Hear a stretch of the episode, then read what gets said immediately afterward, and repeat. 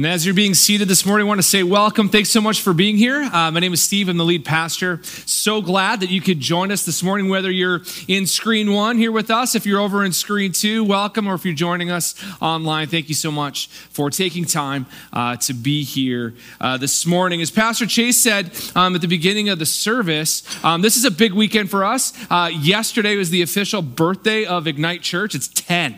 So yeah, so Ignite is a decade. Which is awesome.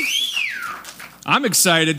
You're excited. We could all be excited together. Um, yes, Ignite is ten years old. Um, the on February thirteenth, two thousand eleven, we we opened. We had our first public service over in Screen Two. Um, it was insanely loud. There was eighty-seven people there, mostly uh, family and friends. Who I just said, hey, can you drive up from the Twin Cities and just be a warm body and make it look like people were here? Um, True story, and many answered the call. It was great. It was wonderful. So we had eighty-seven people, um, and and uh, the reason why uh, we moved here to start this church is over a decade ago. My wife and I and our kids, we moved here um, with a passion to reach uh, people in Northwest Minnesota and in North Dakota, um, because my wife and I both grew up not too far from here, um, and so we grew up in this in this area. And one of the things that we noticed a lot when we were growing up was there were a lot of our friends, and even myself included, that we I put myself in this camp. Is that is that we knew all of the rules about church. We knew all of the rules about what it meant to be a Christian. We knew all of the we knew all the right Sunday school answers, right? Like the right Sunday school answer is always Jesus, right? So like we knew we knew that. Was the right answer um, for everything, but really, like I knew, I knew all of the rules, but I knew none of the joy of actually walking with Jesus, like to actually walk with him, to to to listen, to to have him speak to my soul through the Word, and and to to to have this love for God. I knew all of the jo- I knew all of the rules, but had none of the joy, and I realized that a lot of my friends were the same exact way. So many of us knew all of these different things, but we we had we had Jesus at arm's length, right? So we knew that we couldn't, we knew that we had to behave a certain way, but if we really wanted to tell that joke, we would go out of the church into the parking lot where Jesus couldn't see us. Right? Like that was that was the mentality that we had, you know. So I can come here, check the box, do the thing, and then leave and have it not affect the rest of my life, or even the way that I thought, or what I valued, or how I acted, or even just like that assurance of knowing that God not only loves me, but likes me.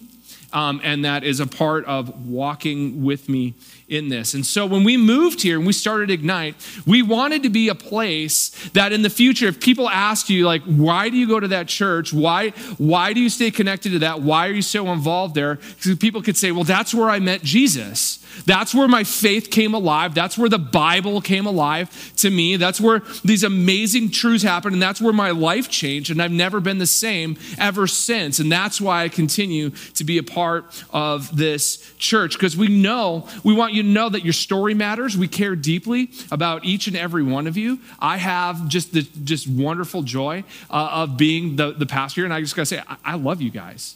Like, this is a joy for me to be able to serve uh, Jesus' church at Ignite and serve you, because it is a tremendous joy of my heart and soul. And and you all matter deeply, um, and, and we, don't, we want you to know that your story matters, and that even when life is hard, there's hope in Jesus, right? Even when life is hard, there's hope in Jesus. And all of these things that keep happening, all the life transformation that's happened over the last ten years, both in me and, and through the lives of so many, is because Jesus continues to call us, to lead us, and to walk with his people. And our desire is to help you become all you can be in Christ, and to become everything that Jesus wants you to be. And it starts with, with this realization that's going to be the big idea for this morning, is, and it's this, is there's a difference between knowing about Jesus and knowing Jesus, right? There's a difference between knowing about Jesus and actually knowing Jesus. There's a difference between about knowing someone, right, and knowing about them. And we live in a day and age where we can know more about people and, and more of those people than at any time in the history of the world. And it used to just be like, we knew a lot about like celebrities, right? We knew a lot about their life, but now we can find out a lot about you, right? like Instabook and Snapface and all these other social media platforms that we have, right? I'm with it, right? So we can know so much about people without actually knowing them.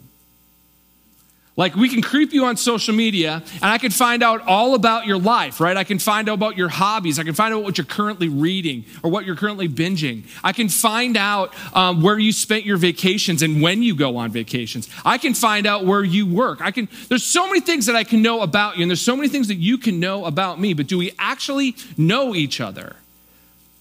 A knowing someone comes with time, right? That comes with interaction, that comes with having a conversation where we're actually talking to each other, not just at each other.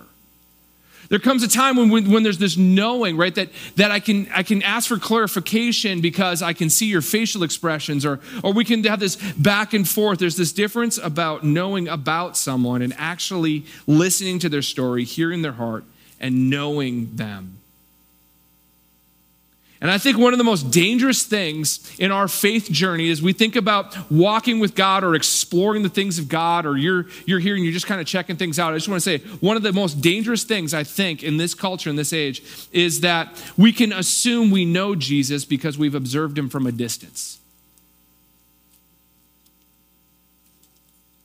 Know all the rules. Know all the rules, but don't actually know him.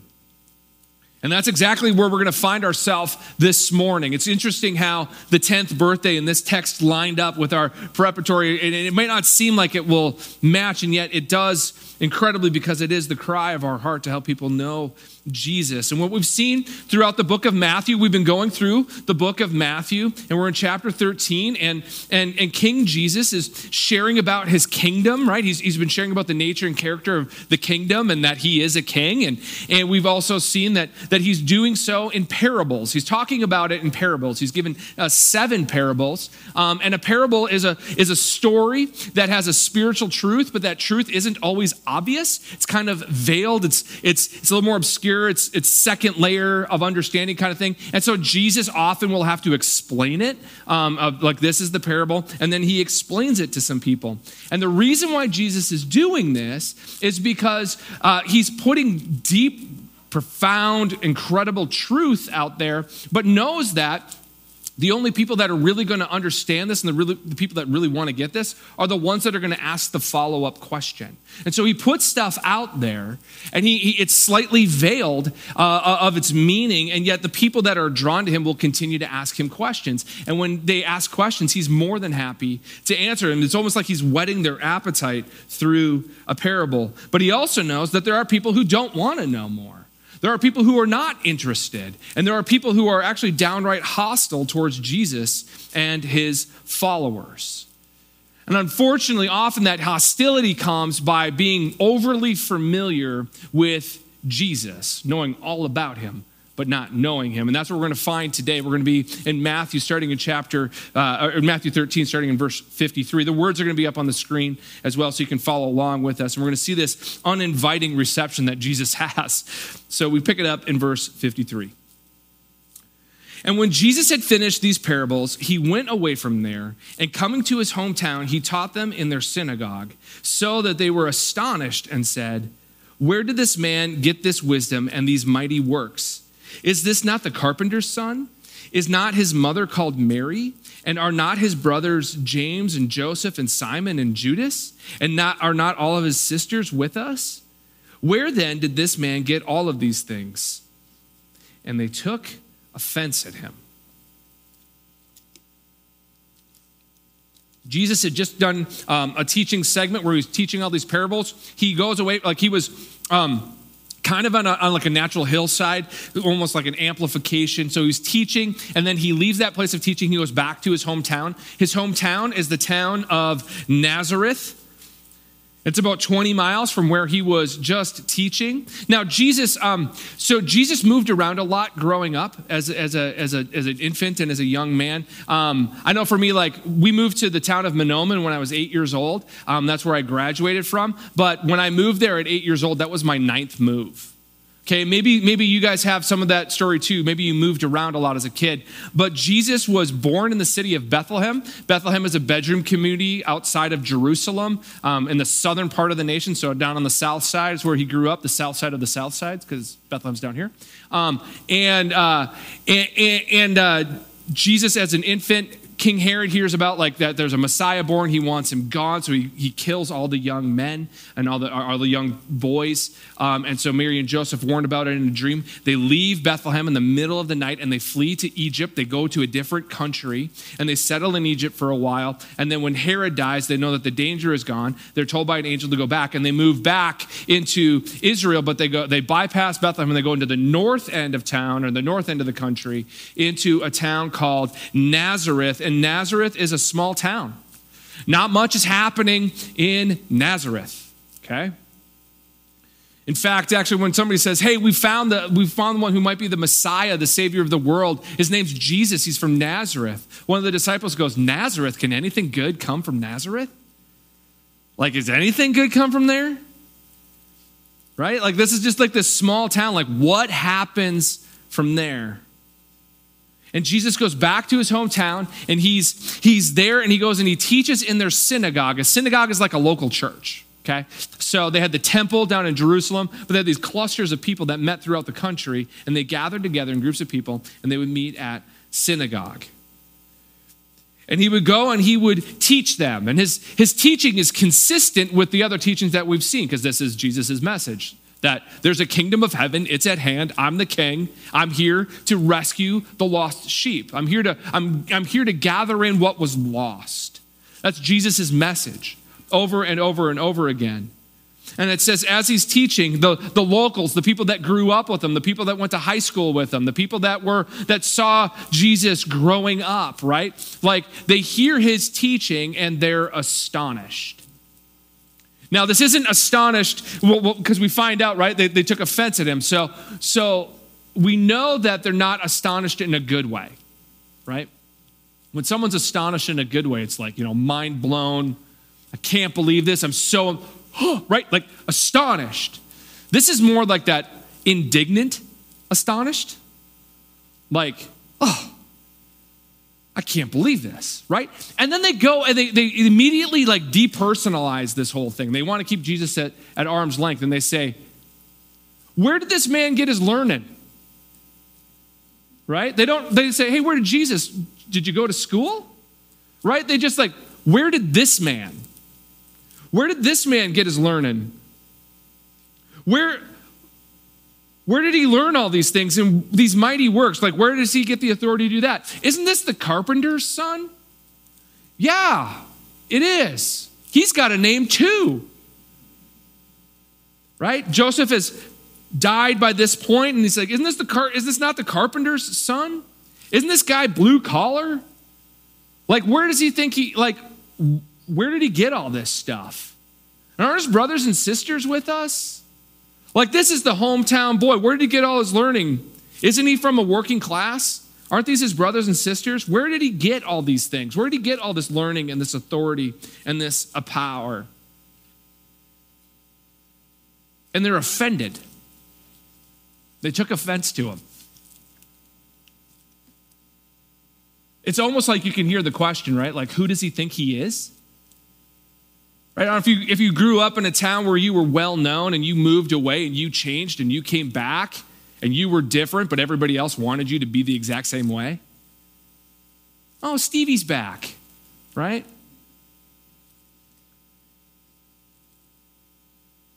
And they said, isn't this these things? Who does he think he is? Does he think he's better than us? And they took offense at him.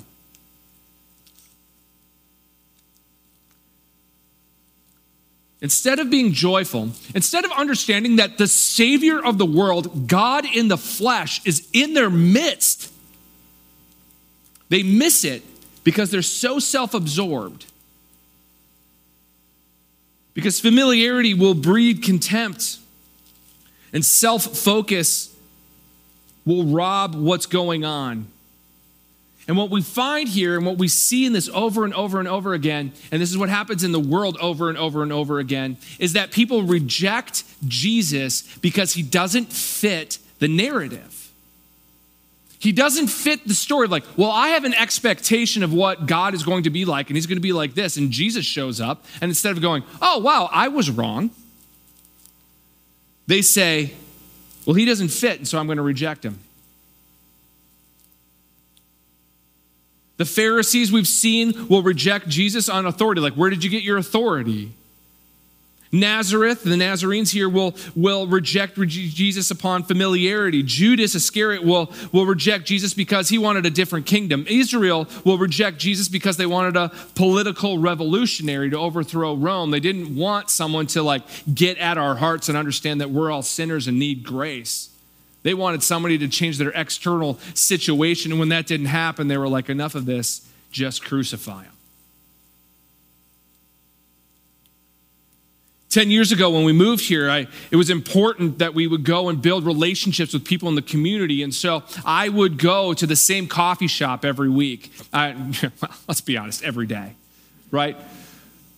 I would go to the same coffee shop. I'd go to the same gas station. I'd go to the same grocery store. I'd go to the same places over and over and over again because I wanted to build relationships with people. I wanted to talk to them, wanted to meet them. I didn't know many people, and so wanted to go out, and I'm also an extrovert, and I just needed relationship. So as, as, I'm, as I'm going, I, I, I remember going to this one place, and I'd have to go there weekly, and I started getting to know everybody who worked there and the whole team, and, and it was really fun to get to know them. And, and one young lady, I, I would invite them all to church, but one young lady, I, I did a number of different times. And finally she said, listen, Steve, I'm not coming to Ignite. I'm not coming to church. And I said, okay. And she wasn't mean about it. She just said, I'm not, I'm not coming. I'm not interested. And I backed off. I said, okay. And, I, and she goes, you might not know this about me, but I used to be one of them Jesus freaks. She said, I, I had the sticker of the fish on my car. I had, I had, you know, I went to all the youth camps. I went to all the retreats. I carried my Bible with me. I had the W W J D bracelet. I had, I had it all. I was decked out to the nines. I had everything. I was one of them church kids. And I said, okay, so if you don't mind me asking, what happened? She said, my mom got sick, or my grandma got sick. My grandma got sick. And I prayed that God would heal my grandma, and she died. God didn't answer my prayer the way that I wanted him to. And so I said, enough of this, and I was done. I was done with God. If he wasn't going to save my grandma, I was done. And I'm not interested in coming and hearing more about your God. It's a hard thing to lose someone you love. It's a very difficult thing to lose someone that you love. But we have to understand that Jesus does not promise that he's going to answer your prayers the way that you want him to. We live in a broken world, and death is a reality, and there are things greater at play. But Jesus is not our cosmic vending machine. Like, we can't just insert our prayer, hit D nine, get our prayer answered the way that we want, and drop it out and go, yeah, there we go. That's not how it works. God is relational, and he's redeeming not only us, but an entire creation. And there's all these things at play, and death is a reality in the world in which we live right now. And Jesus promises that there's going to be suffering. Jesus promises that there's going to be trial. Jesus just also promises, says, you're never going to be alone. You're never going to be alone. It's not that we won't have suffering. It's that we'll never be alone in our suffering. And somebody along the way had sold this young lady a bill of goods. Or she had this narrative that she had put in her head that if I just trust Jesus and I do all the right things, then God will have to do what I want him to do. And he's going to make me healthy, and he's going to make me wealthy, and he's going to answer all my prayers, and I'm going to get the job I want, I'm going to get married when I want, I'm going to get all the things that I want, when I want them, how I want them, because I've done all these things, and God owes me. And it's just simply not true. It's just simply not true. That we will face suffering, but we will never have to do it alone. And these people at Nazareth are like, Jesus doesn't fit the narrative. He won't do what I want him to do. Who does he think he is? Where does he think he gets all this power and this authority? Isn't he the carpenter's son? Isn't his mom Mary? And they took offense. And Jesus, we'll see how he responds to that.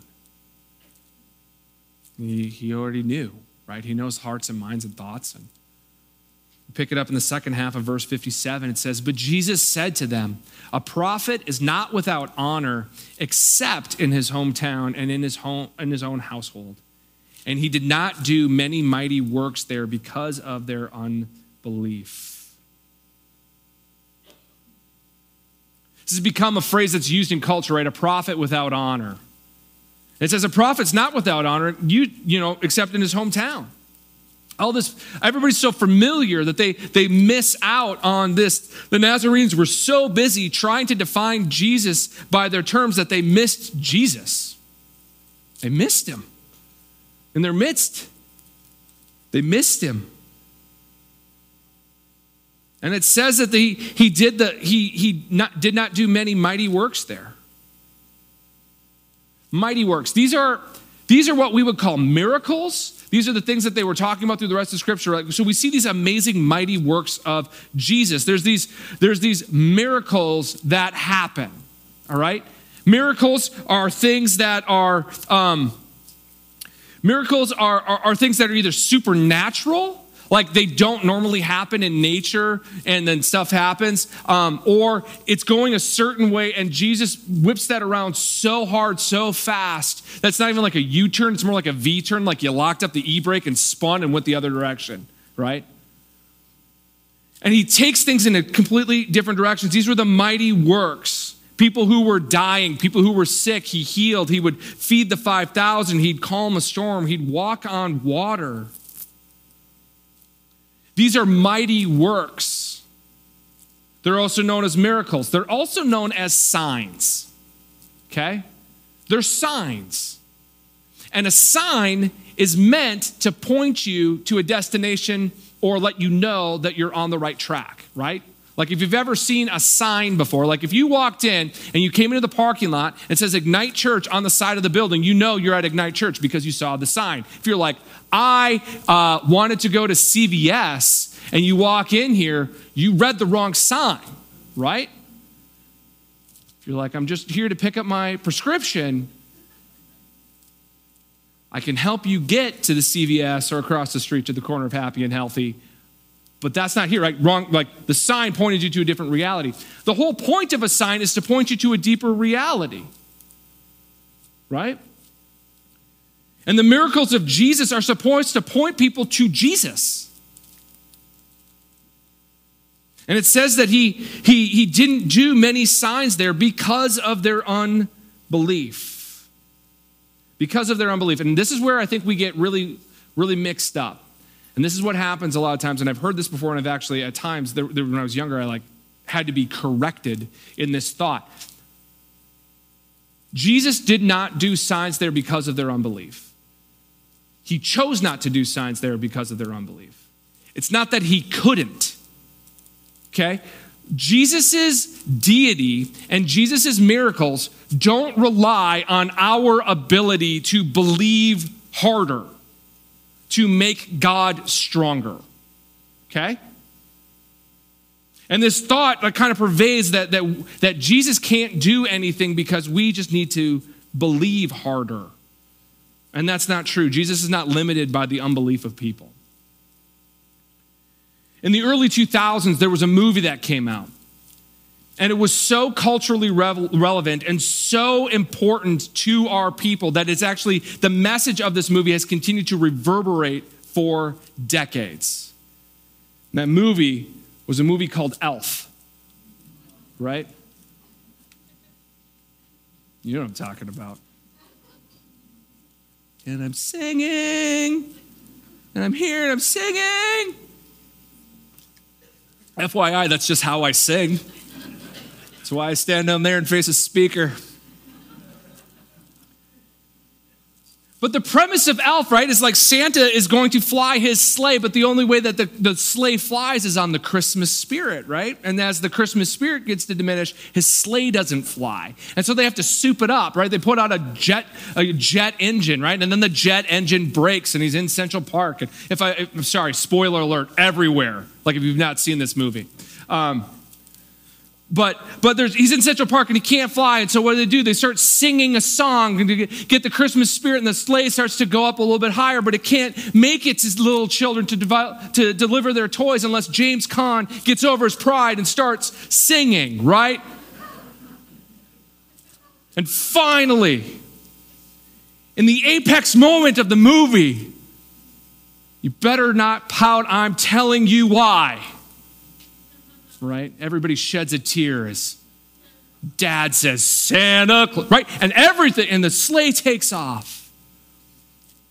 I think so often we think that God's power is that sleigh, and the power that we have in our belief or our earnestness is what makes him powerful. Well, you can't do those things if we don't believe hard enough. God is God, whether you believe him or not. God is powerful, whether you believe in him or not. The earnestness of our emotions and our right thinking does not add to or diminish God in any way, shape, or form. Jesus did not do signs here because signs point you to Jesus. And if you've already rejected Jesus, then what good is the sign?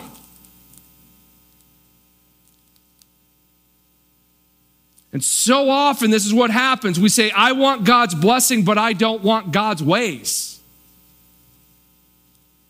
I want God to bless me. I want God to make me happy. I want God to give me joy. I want God to give me purpose. I want God to give me children. I want God to give me, I want God to give, and those are, those are good things. Don't get me wrong. Those are good things. But to say, I want God to provide those things for me, but I'm not going to do anything about him or adopt any of his ways or want to be part of his family or submit my life to him in any way, shape, or form. God says, I'm not, I'm not like that. Don't use God to try to manipulate and get something you want. Can we ask God for things? Absolutely. Does he love it when we ask? Yes. Does he want us to pray? Yes. But he also wants us near him. And the Nazarenes wanted Jesus at a distance. But to walk with Jesus means to give your life to him. All areas of your life.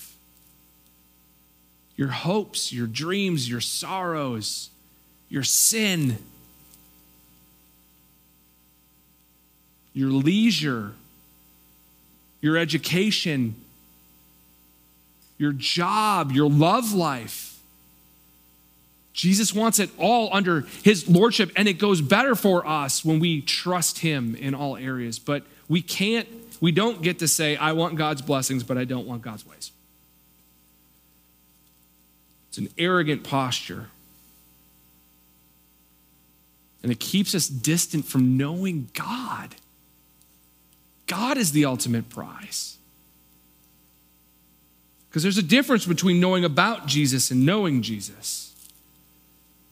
And for ten years, I've stood up here and I've pleaded with you to not harden your hearts to the things of God and not grow overly familiar with the things of God. Don't harden your hearts. Don't grow too familiar with the cross. I'm pleading with you. Don't do it. And so I want to ask you some questions today. And I'm going to ask you these questions, and I want you to ask them really of yourself. Some self-reflection time. So I want you to ask these questions. Number one, when was the last time I was aware of the presence of Jesus? When was I aware of the presence of Jesus? He's everywhere. When am I actually aware that Jesus is near me? When have I, when have I felt his presence? When have I experienced his peace? When was the last time I was aware of the presence of Jesus? Number two, when was the last prayer Jesus answered? When was the last time Jesus answered my prayer? I would highly encourage you to take out a pen and paper sometime today, or pencil, if that is your cup of tea. You can even get a cup of tea if you want. But take out a paper and a writing instrument and write down as many times as you can think of answered prayers that God gave you throughout your life. And I think this one, this one's, like, because this is the most obvious one. God, keep us safe on the journey, right? We're going to go on, God, would you keep us safe? And we always pray that prayer, God, keep us safe. And then we get there and we think that it's our doing, right? Did not God answer your prayer? You're like, well, that wasn't a really good prayer. Well, then pray better prayers. I don't know.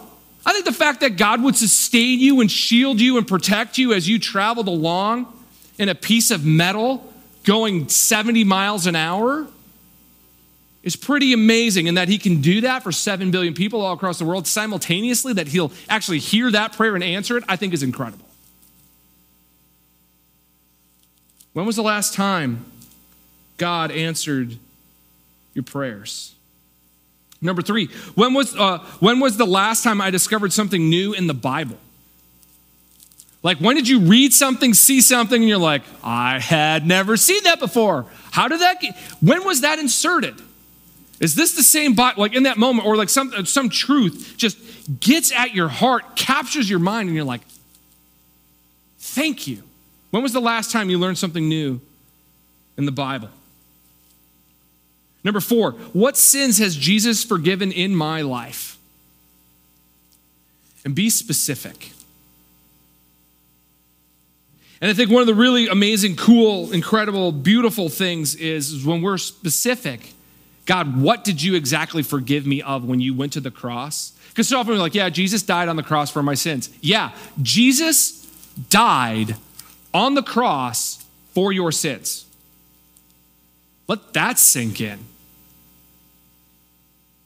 And what I love to do is when I write out like what Jesus has forgiven me of, I love to write it out and then I love to draw a line through it, because it doesn't define me or even have any grip on me anymore, because it was paid for at the cross of Calvary. All my anger, all of my malice, the gossip, right? Whatever it is that you have, like, Jesus has forgiven me of this, and then draw a line through it and see what that does to your affections for God and what it means to know him. Number five, when have I stepped out in obedience to Jesus? When, when has Jesus called me to do something, whether in his word or the prompting of the Spirit in my life? When have I, when have I stepped out and did something? When was the last time? Regardless of the results, when was the last time you stepped out in obedience to Jesus? And if you're here today and you're like, if your answer to any of these questions are, it's been a while. It's been a while.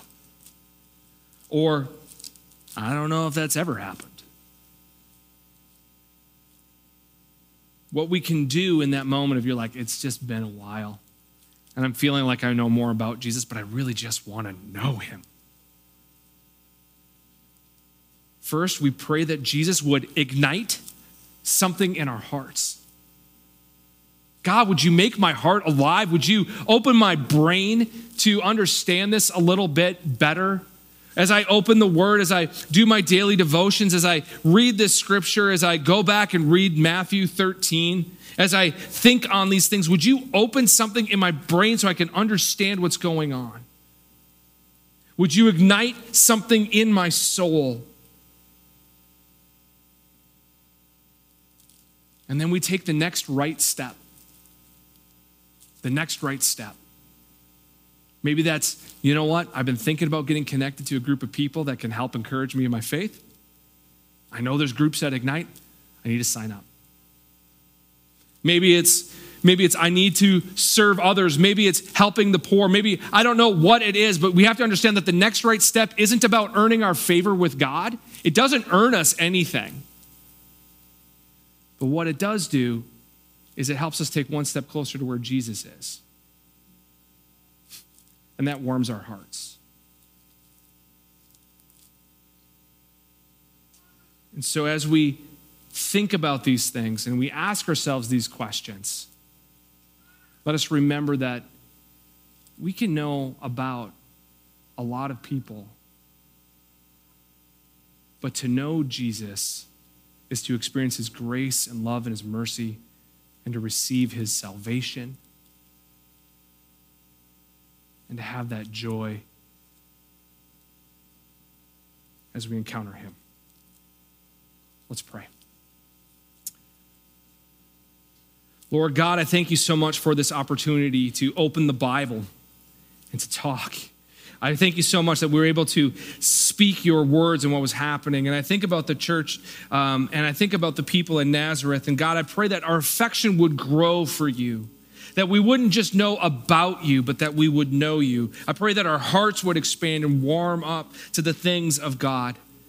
I pray, God, that you would, that, that we would all learn something new today about you. Whether it be in the word, whether it be in loving someone, whether it be in whatever it is, God, I pray that we would learn something more about you and your character and your goodness and your grace and your justice and your holiness. God, I pray that each and every one of us would learn something new today about you. And God, I pray that you would make us aware of your presence and your mercy, whether things are going great for us or whether they're really, really difficult right now. Or there's somewhere in between and we're just kind of blah. Lord, I pray today that we would know that you're near and that you would be with us and that we would be aware of just how close you are. We love you, Lord. In Jesus' name, amen.